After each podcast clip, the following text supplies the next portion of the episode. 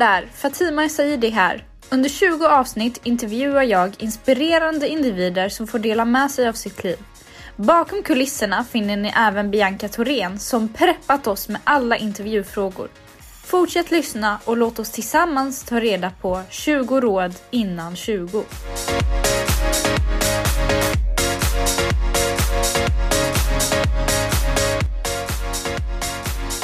Det här är podden 20 råd innan 20.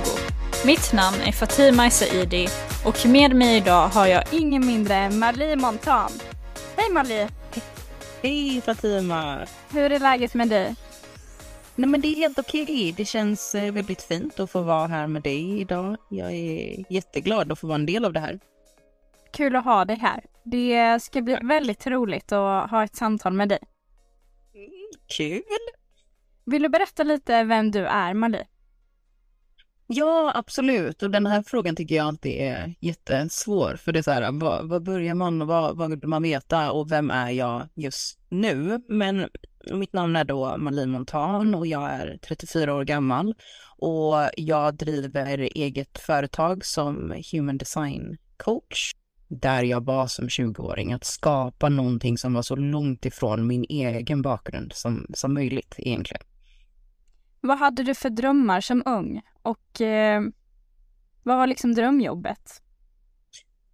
Um, alltså just där och då, alltså grejen är så här att jag tog studenten när jag var 17 så jag var väldigt ung och just då kände jag så här, jag vill jobba med mänskliga rättigheter. Jag har alltid varit väldigt så här mm, driven mot att jobba med människor. Jag är intresserad av människor och mänskligt beteende och har alltid varit det sedan jag var, var liten men har väl kanske inte riktigt sett hur eller på vilket sätt jag ska jobba med det där. Eh, och just när jag bodde i USA så kände jag bara, men gud, här är det ju så många som är drivna på ett annat sätt än vad vi är liksom hemma i Sverige. Och att man pratar om det på ett annat sätt och man kan vara väldigt ung och ha ja, men väldigt så här högt uppsatta roller och så vidare. Så där öppnades ju en värld kring ja, företagsamhet på ett annat sätt, alltså så här, organisationsutveckling och jag blev eh, väldigt så här, intresserad av men, internationella samband och hur vi kan liksom jobba länder sinsemellan och så vidare. Så att jag, efter att jag flyttade hem från USA när jag hade bott där i två år så bestämde jag mig för att plugga internationella affärer. För att det kände jag var så här, men det här är brett och det är öppet och det här, då behöver jag inte eh, riktigt liksom hitta en specifik roll direkt. Och det här har liksom varit min grej faktiskt hela livet, att jag har haft svårt att pinpointa en sak som jag har känt att så här, det här är det jag ska göra. Men har liksom alltid varit väldigt intresserad av, en, av, människor, av kommunikation och av um, hur saker kan få utvecklas egentligen. Skulle du om jag svarar på din fråga nu, men jag tror det. Jag tycker det. Skulle du säga att du är eh, spirituell av dig? Eh, det skulle jag absolut säga att jag är, men sen är det också beroende på vad man menar när man säger spirituell. För jag tror att det ordet är väldigt laddat, också väldigt trendigt just nu. Så att jag tror det beror på vad, hur man ser på det. Och spiritualitet för, för mig innebär att lära känna mitt inre och lita på mitt inre. Och också att jag tror att det finns någonting som är ja, men, större än, än jag. Så jag skulle inte säga att det bara liksom handlar om att man måste ha kristaller och tarotkort och ja, men, göra vissa saker som kanske är det som många förknippar med eh, spiritualitet. Så ja, jag är en spirituell person. Varför tror du att vissa har svårt för liksom, begreppet spiritualitet? Um, alltså jag tror att folk har svårt för det för att så som vi lever här i, i västvärlden så är vi väldigt logiska och väldigt rationella och spiritualitet är ju någonting som kan vara väldigt svårt att ta på. För jag menar man, det är klart det finns men, kvantfysik till exempel som pratar om att ja, men, allting är energi. Alltså vi vet ju vissa saker som är vetenskapligt men det finns också väldigt mycket kopplat till spiritualitet som man inte riktigt kan ta på. Och det är ju någonting som, eh, som vi blir lärda från att vi är väldigt små, att det är fel eller det är någonting som vi inte ska lita på. För att logik går ju före. Alltså, vem man än är så får vi ju liksom reda på väldigt tidigt att det rätta sättet att nå beslut och ta sig fram i livet är genom att tänka fram de här sakerna. Och våra fantasi minskas och minskas och minskas med åren. För när man är barn så är man ju väldigt öppen för saker och ting och man kanske vill saker eller ser på livet på ett helt annat sätt som sen vuxna människor då kanske säger är fel. Så därför kan det ju bli väldigt svårt att möta då den här spiritualiteten som vuxen och tro på att det är, är sant. På vilket sätt har du lyckats eh, gå emot det här logiska tänkandet? Alltså det här, min egen historia är ju väldigt intressant i att jag har alltid varit spirituell, alltså så länge jag kan minnas, även som barn, men då hade jag inget ord för att säga jag är spirituell, men jag har alltid varit väldigt intuitiv, har känt på mig saker. Jag såg väl det mer som att jag var en extrem människokännare när jag var yngre, att jag kunde så läsa av människor liksom jättefort och verkligen så här känna in vad folk behövde, kunde ge råd till människor kring saker jag aldrig hade upplevt själv, alltså som barn. Jag kunde, folk kom till mig och frågade om saker kring deras relationer och sånt. Jag bara, men det är bara att göra så här. Och folk bara, okej. Okay. Och, och jag har alltid känt det själv, det kändes så självklart, även för att jag, fast jag ifrågasatte, så här, hur vet jag de här sakerna, så kändes det också väldigt sant för mig. Så trots att jag har den men känslan av haft med den hela livet så är det också någonting som jag har kämpat med och tyckt har varit lite jobbigt. Att så här, men gud, varför ska jag se saker hela tiden och, och känna in saker hos människor och har försökt liksom lite fly från det inre och det spirituella och faktiskt skapat en person, skulle jag vilja säga, som har varit extremt driven av det logiska och det analytiska tänket. Alltså skulle du pratat med mig för tio år sedan så skulle jag verkligen säga att mitt intellekt är det finaste jag har och det är det viktigaste jag har och den här kunskapen jag kan dela med mig, hur jag kan dela den här kunskapen, det var det viktigaste för mig då. Och jag ser ju de här bitarna, alltså det är fortfarande viktigt för mig. Jag gillar fortfarande att söka kunskap och läsa saker och så vidare, men nu handlar det inte så mycket om vad det är man ska lära sig, utan nu handlar det snarare om, om mig och vad jag kan få, få med mig av de här sakerna. Så att min egen personliga resa har ju handlat väldigt mycket om att gå ifrån det logiska och rationella och ner i min kropp där jag faktiskt kan lita på vad det är jag känner och inte. Och hur kom du över begreppet human design? Jag kom i kontakt med human design första gången för ganska många år sedan nu. Det kanske är, ja, vad är det nu, kanske sex, sju år sedan men då är jag inte alls intresserad. Och det är det här som är så intressant också med timing för jag typ så här eh, fick se den här kartan och alla de här strecken och färgerna och kände bara nej, det här har jag absolut ingen tid, tid för. Vad är det här för konstigt system? Men eh, när jag eh, startade mitt eh, företag som jag driver nu så började jag ju det här företaget som livscoach.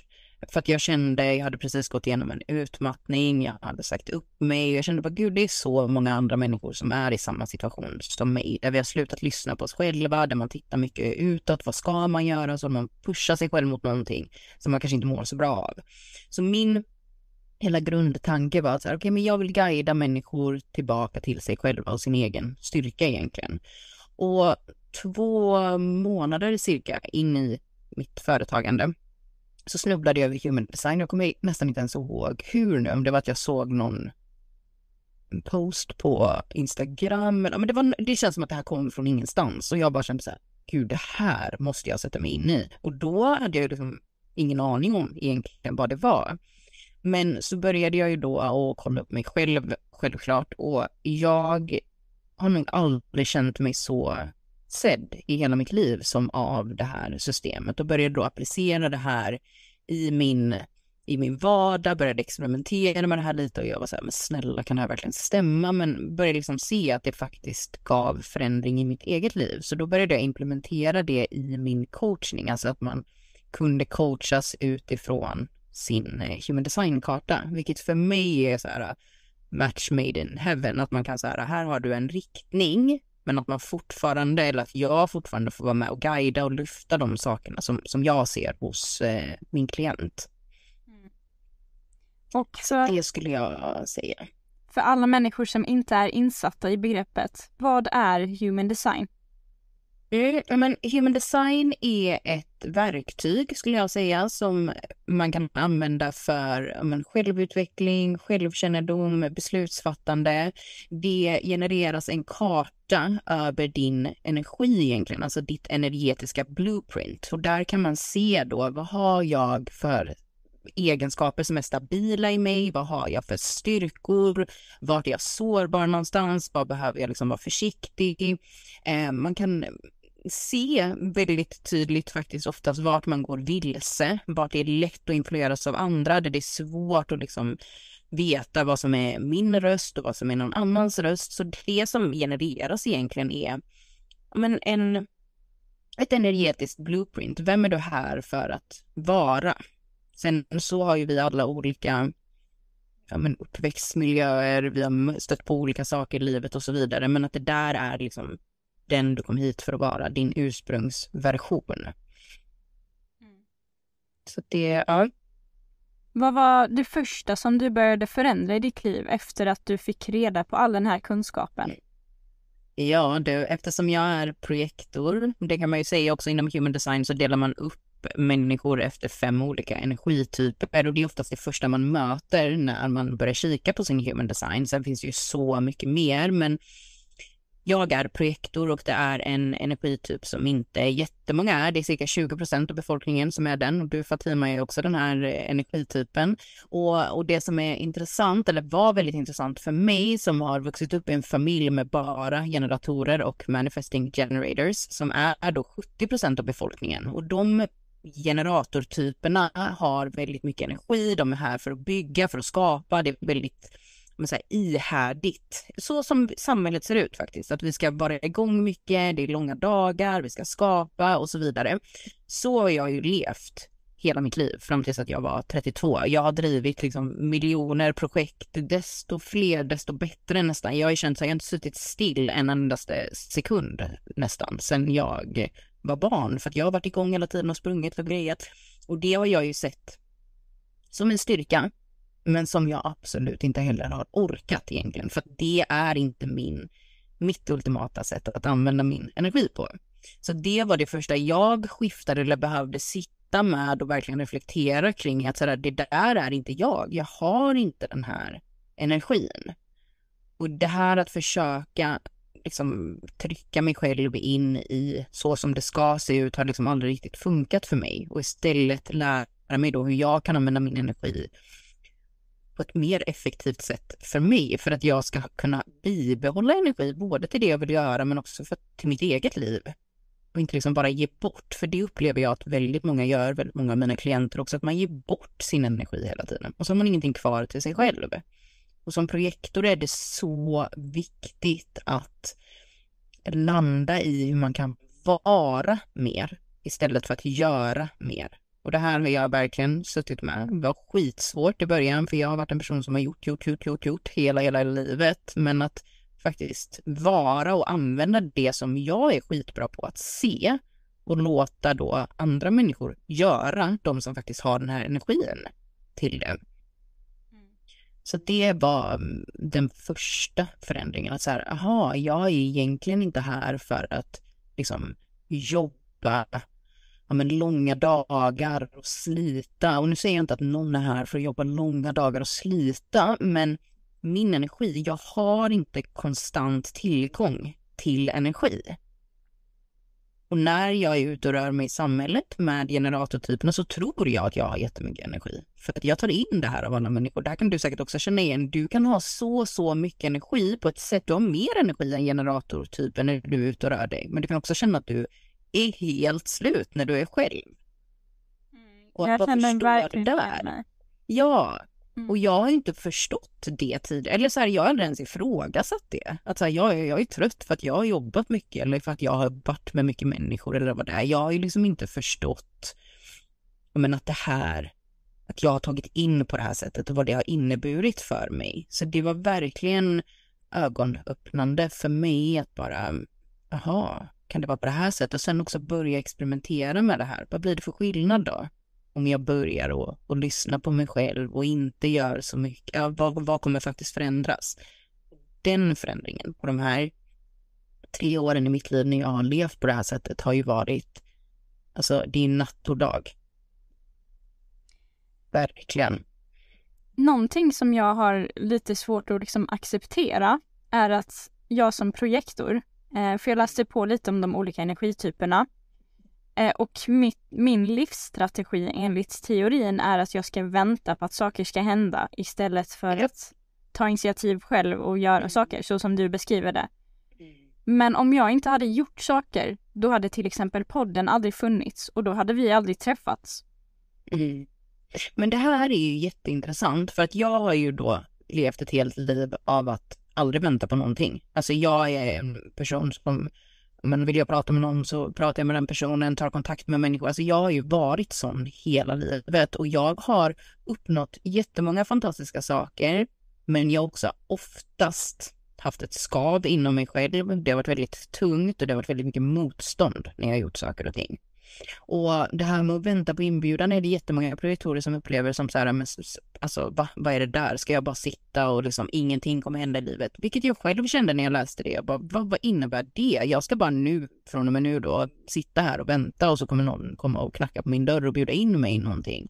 Men det funkar inte riktigt så. Det är inte riktigt det det handlar om heller, utan det som är viktigt för en projektor när det handlar om att vänta på inbjudan är att du först och främst behöver se vad är det jag är här för att dela med mig av? Vad är det jag är skitgrym på? Vad ser jag som ingen annan ser till exempel? För det är ju det som är styrkan hos en projektor, att du kan guida andra människor, du kan se system, du kan se hur man kan effektivisera saker, du kan gå in i väldigt många olika eh, miljöer och sammanhang och liksom direkt se att så här, men om den här människan var där borta och gjorde det, eller om vi gjorde det här på det här sättet så hade allting blivit skitbra till exempel.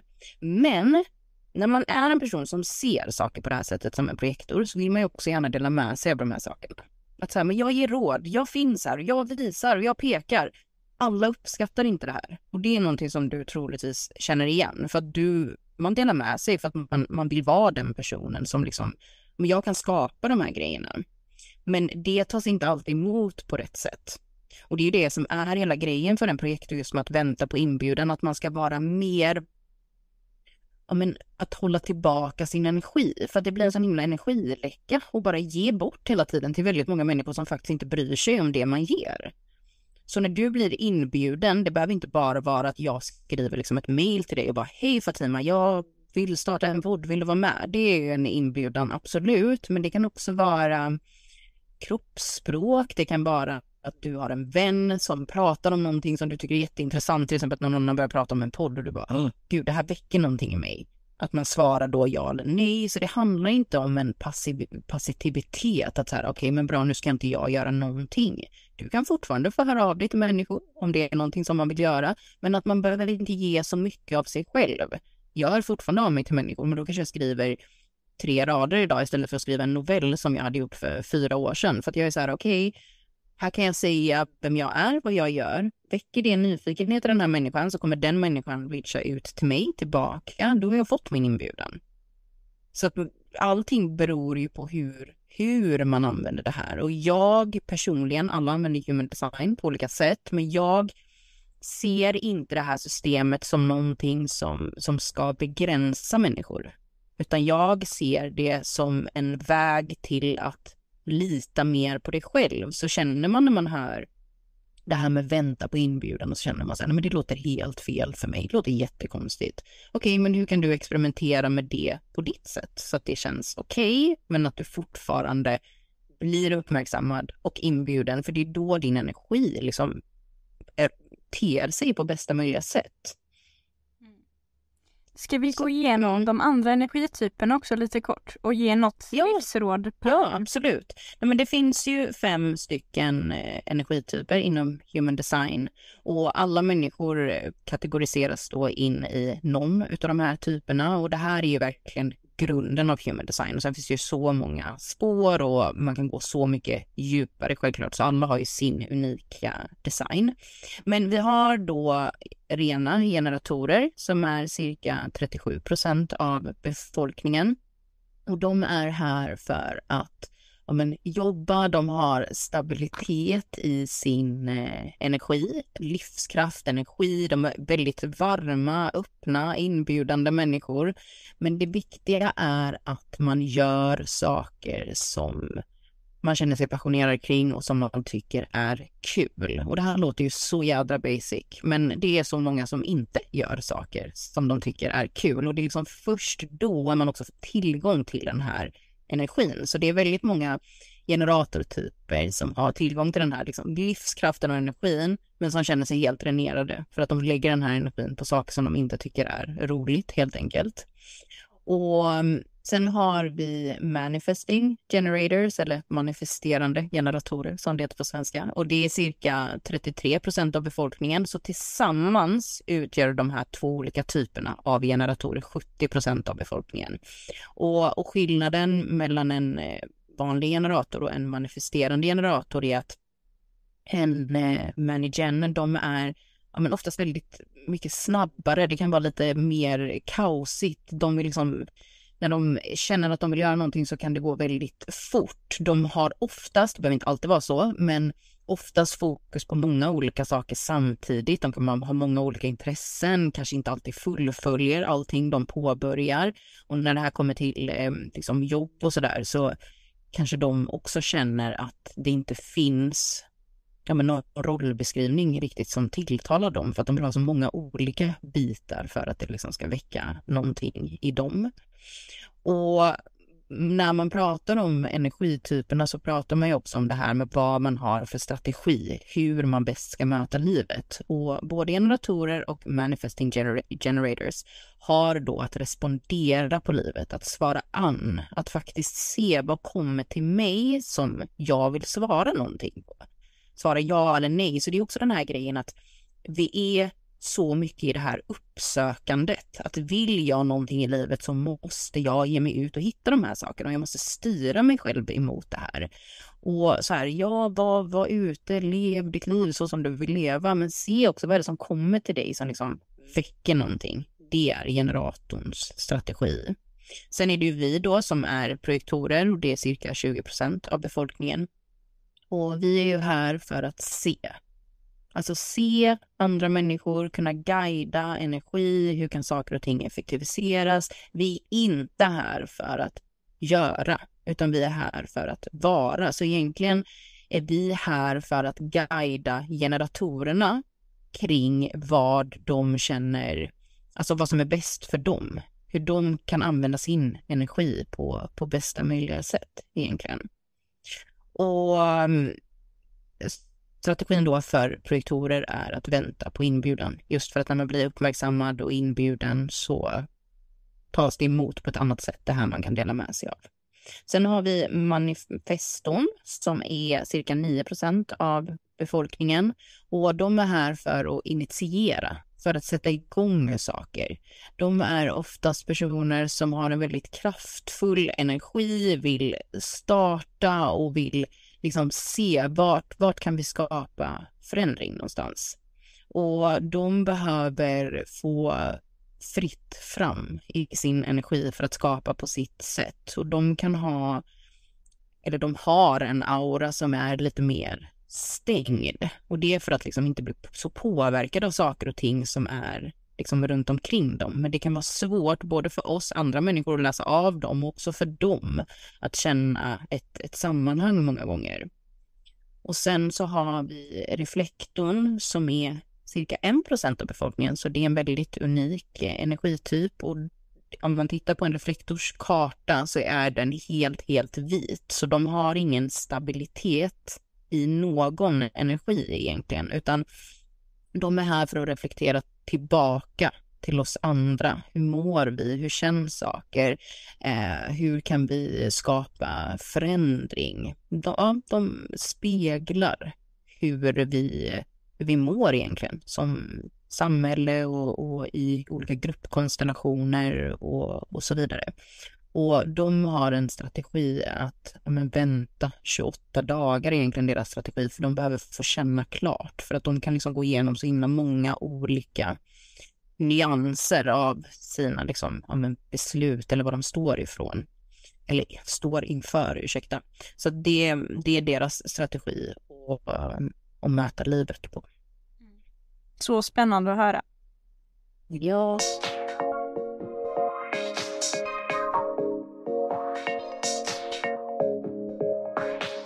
Jag har några fler frågor eh, och sen Ja. tänker jag också att vad, alltså, vad vill du få fram till ungdomarna? Nej men alltså jag, jag tycker alltså det är så roligt också att precis när du skrev, alltså så här två dagar innan, jag bara gud jag vill verkligen nå ut till unga människor, det är inte de jag jobbar med jättemycket, men jag, alltså jag känner ju att det är så viktigt någonstans att, att unga lär sig lita på sig själva. Alltså det här som vi pratar om egentligen, att det är så himla lätt att se att livet ska se ut på ett visst sätt. Och det är så här, och det är fine om man vill att livet ska se ut så, men att man också kan landa i, är det jag som vill det här? Eller är det påtryckningar liksom hemifrån, från föräldrar, från, från normer eller för att vänner gör på ett visst sätt? För vi påverkas ju av varandra, det är inget konstigt egentligen, men det är så himla synd att vi kan gå så vilse i det. Och så blir man, alltså för mig så hänger allting ihop. Alltså mind, body, spirit. Alltså när vi, när vi lever på ett sätt som inte är vårt sätt, oavsett vad det handlar om, så får man nästan till slut liksom fysiska besvär på något sätt. Antingen så som vi ser nu, att så många människor är utbrända på ett helt sjukt sätt. Väldigt många kvinnor liksom. Eh, det, det påverkar oss och jag tycker det är så synd att det ska behöva gå så långt. För så som det ser ut nu så, här, så handlar det nästan om att det ska hända någonting innan man bara, men gud, jag måste förändra mitt liv. Istället för att som, som ung och när man står inför vad vill jag göra, vad vill jag plugga, vad det nu än är, att man verkligen försöker lyssna på sig själv. Och då är också så här frågan, hur, hur, hur lyssnar man? Det är det jag vill komma tillbaka till egentligen, att så här, tilliten till sig själv. Och hur, hur man vi, alltså hur känns saker? För att jag, jag tror 100% på att vi känner när någonting känns rätt eller när någonting inte känns rätt. Så här, skit i spiritualitet, skit i vad det heter liksom. Men så här, när någonting känns rätt i dig så vet man det. Sen är ju frågan, hur ofta lyssnar vi på det? Det gör man inte så jätteofta för att vi går upp i huvudet direkt och så börjar vi snurra till exempel. Jag vet massa saker som jag har haft i livet som jag känner så här, gud det här ska jag göra. Så har jag börjat tänka så här, men gud vem är jag som ska göra det här och kan jag det här och jag har tillräckligt mycket med kunskap eller bla bla bla bla och så landar jag i någonting som, ja, men som gör att jag säger nej till den här saken för att det finns en bättre väg till exempel. Men det är också väldigt färgat av vår omvärld. För när man håller på och vänder och vrider och ska vara logisk och rationell och hit och dit, vilket man jättegärna får vara, men det är inte du. För det är så himla färgat av så många olika saker. Mm.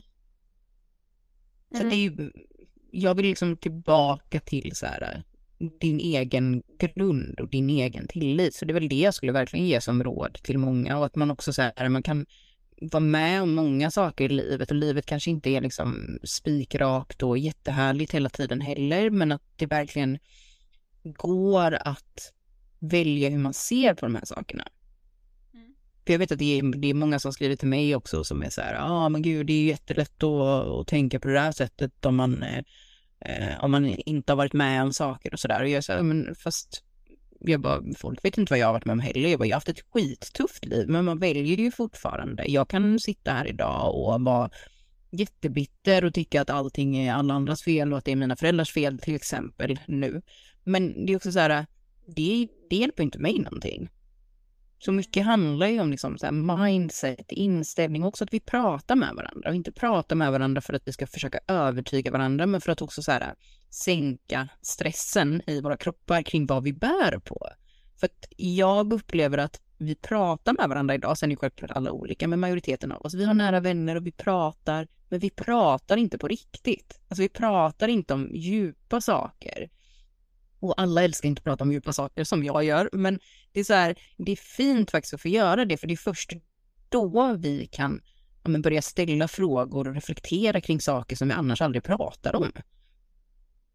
Så det är verkligen någonting som jag liksom vill ge som råd till, till unga. Att liksom, ja, men våga prata mer, vara i sammanhang som känns rätt. Känner man att det är off eller du vet folk som inte lyssnar på en, det, det kanske inte är dina människor. För att det är också en, en, en viktig grej som, som ung vuxen, att man vill passa in. Att man vill ha sitt liv, det ska se ut på ett visst sätt och man vill passa in. Alltså jag har själv varit i det och det är, så här, det är inget fel i det, men är det verkligen din resa? Eller gör man det här för att man har påtryckningar, vilket många har? Att det är så här, äh, man ska, man ska leva på, på ett visst sätt. Och jag, jag känner inte dig, men jag, bara av det lilla jag har sett, liksom, du verkar ju vara en extremt driven person som vill göra jättemånga fantastiska saker, vilket jag tycker är jättefint, men där jag också ser så här äh, med din energi. Bara när jag tittar i din karta, du har så här fantastiska stora drömmar, du vill skapa förändring, du drivs skitmycket av andra människors begär, hur andra människor ska kunna få må bra. Du är en sån person som kan må extremt dåligt av orättvisor till exempel, vilket är så här, det är jättefint, men det är också så här, det kan ta så mycket av din egen kraft om du inte är påfylld först. Så bara att du har, gör den här podden till exempel är så här, fan det är skitgrymt, ett jättekul projekt. Och att du ska i din framtid och i din karriär, den får ju självklart se ut exakt som du vill, men att verkligen se hur du kan förvalta din energi på bästa sätt. Att du kan få vara en person som kan få leda människor, men kanske inte behöver, få göra, behöver göra så mycket själv. Och det är, alltså förstå de här konstellationerna i sin karta. Du som inte har stabilitet i din energi, men samtidigt då drivs jättemycket av att du vill att alla runt omkring dig ska må så bra som möjligt. Att du alltid är tre steg före den andra för du vet redan vad de vill ha innan de be ber dig själva till exempel. Vilket är så här, det är skitfin egenskap men det kräver ju också att du har energi först. Mm. Annars orkar man inte. Mm. Och nu är du ung. Men om man fortsätter så här hela livet så, så det tar mer än vad det kommer ge tillbaka. Mm. Så alltså, ju mer jag läser på desto mer känner jag att jag, för, jag börjar fatta grejen.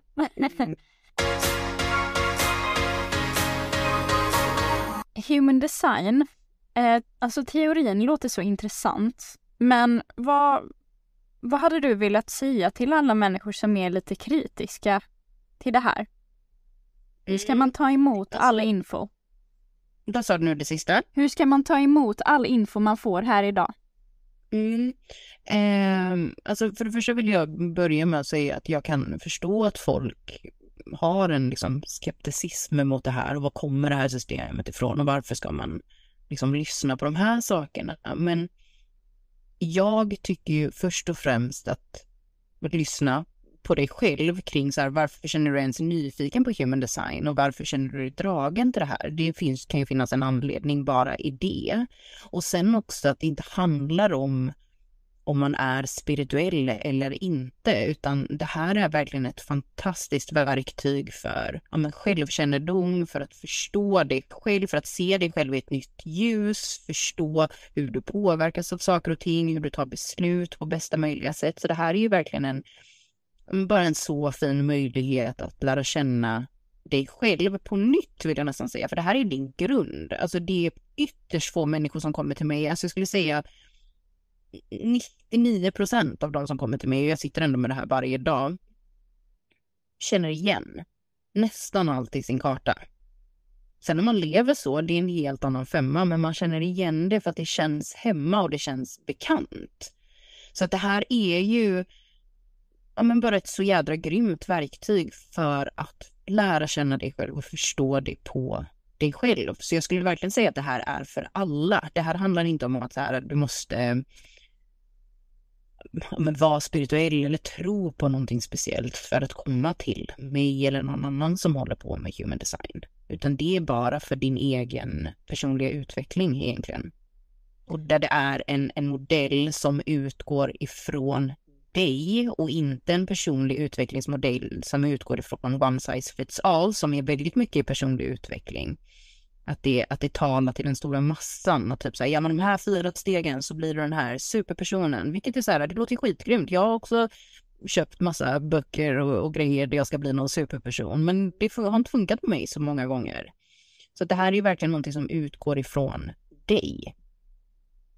Du har hjälpt så många människor att försöka förstå sig själva bättre. Har du någon, eh, historia från någon som du har hjälpt som du hade velat dela med dig av? Ja, ah, gud, jag bara, jag var så, så många och, och så många fina, men de som berör mig mest är ju unga människor, alltså väldigt unga människor som kommer till mig. Och jag har haft några unga som har kommit med föräldrar då självklart som har varit liksom så här 12-13 år eh, som har varit fast i ja, men, både så här, ja, självskadebeteende och inte tyckt väldigt, alltså, så mycket om sig själva och ja, men, mått väldigt dåligt. Och jag vill verkligen säga det, jag är ingen psykolog och jag, det ena utesluter inte det andra, men det kan vara väldigt fint för en sån person eller som har den problematiken att få se på sig själv ur ett annat perspektiv. Och det har varit extremt fint att få bara på 75 minuter, för det, just det här exemplet det är ingen person som jag har guidat över tid, att hon har kunnat se sig själv på ett helt nytt sätt. Som gjorde att hon, men, hon bara, är jag den här personen? Liksom. Och att också kunna se vad det är då som gör att det kan ha varit väldigt jobbigt att tycka tycka om sig själv eller att det varit de här negativa tankarna. För man kan ju också genom den här kartan förstå sig på med vissa skuggsidor och vissa mönster som man håller på och återupprepar. Och liksom bara se och prata om de här sakerna för att också kunna ja, men acceptera på ett, på ett annat sätt. Det har varit jätte, jättefint. Sen tycker jag också att det är väldigt fint med män som kommer till mig. Ehm, det är inte jättemånga män som kommer till mig, men jag har haft väldigt många män, eller väldigt många, men några män som är äldre som verkligen har blivit så emotionella av det här. Och alltså blivit väldigt, väldigt ledsna för, för, att de, alltså på ett fint sätt, för att de blir sedda. Och jag säger, gud vad jag inte har levt som mig själv på alla de här åren. Liksom. De känner att de har levt ett helt liv, men hela tiden då tryckt bort det som har varit deras naturlighet. Så det finns, det finns mycket som, eh, men som, ja, som jag tycker är fint och där jag ser att jag ja, men har fått vara med och guida. För jag, här, jag har också väldigt svårt att ta åt mig äran, utan jag är verkligen så här, det, det är mina klienter som gör det här jobbet. Jag väcker absolut någonting hos dem. Jag ser någonting hos dem, men det är fortfarande de som behöver ta med sig det här och göra någonting med det i, i sitt liv. Så att det, ehm, det är jättefint att få vara en, en del av det. Vad är det bästa med ditt jobb?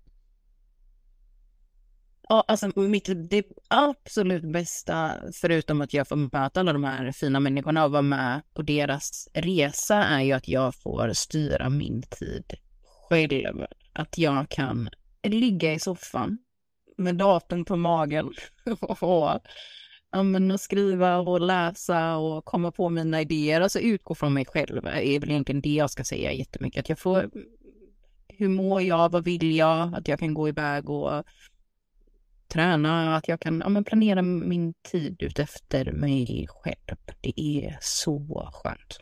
Mm. Och vad, vad är det sämsta? Um, Alltså det sämsta just nu skulle nog vara att jag inte har några kollegor skulle jag säga. Och det är ju sånt, det, kan, det sammanhanget kan jag ju egentligen sätta mig själv i genom att vara på något coworking space och så vidare. Jag har jobbat hemma nu i väldigt många år känner jag. Eh, så det kan jag känna ibland, det här sociala sammanhanget man har när man är men, ett större företag eller är anställd någonstans. Det kan jag sakna. Mm. Ibland. Vad är nästa steg för dig, Marie? Eh, nästa steg för mig är att eh, men börja jobba med human design gentemot företag faktiskt. Alltså jag jobbar ju främst mot privatpersoner idag och jag erbjuder både då human design-analyser om man bara är intresserad av att så här, eh, sin karta och ett tillfälle med mig, men sen coachar jag också människor, vilket jag tycker är helt fantastiskt. För då får jag verkligen så här vara med och guida och om att göra en resa med de här personerna. Men sen så ser jag ju också min tidigare karriär som projektledare inom marknadsföring, där jag hade mina egna team och där jag fick utveckla människor och så vidare. Jag ser ju verkligen hur human design skulle kunna användas i organisationsutveckling, i teambuilding och förstå hur man kan effektivisera saker och ting utifrån folks faktiska förmågor och inte för att det är så här att så här ska det vara för att man har den här rollen. Så jag vill skapa men, två tydliga ben egentligen i mitt företagande. Så ett mot näringsliv och ledarskap mer och ett mot eh, privatpersoner. Jag tror att det kommer gå hur bra som helst. Ja, men vad kul, tack. Har du något sista råd till en 20-åring?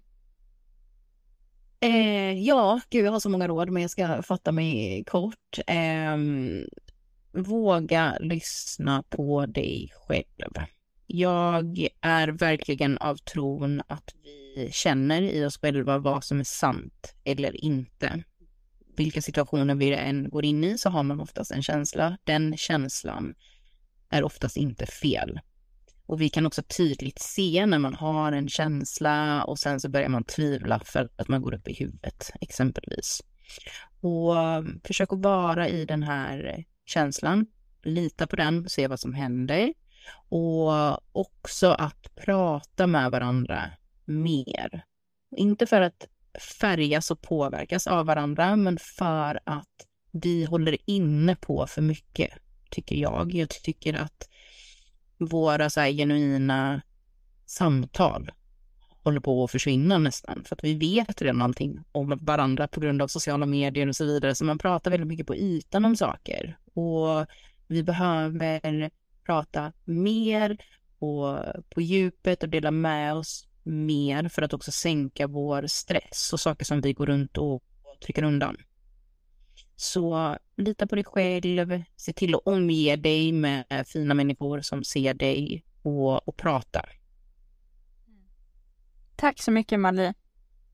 Tack själv.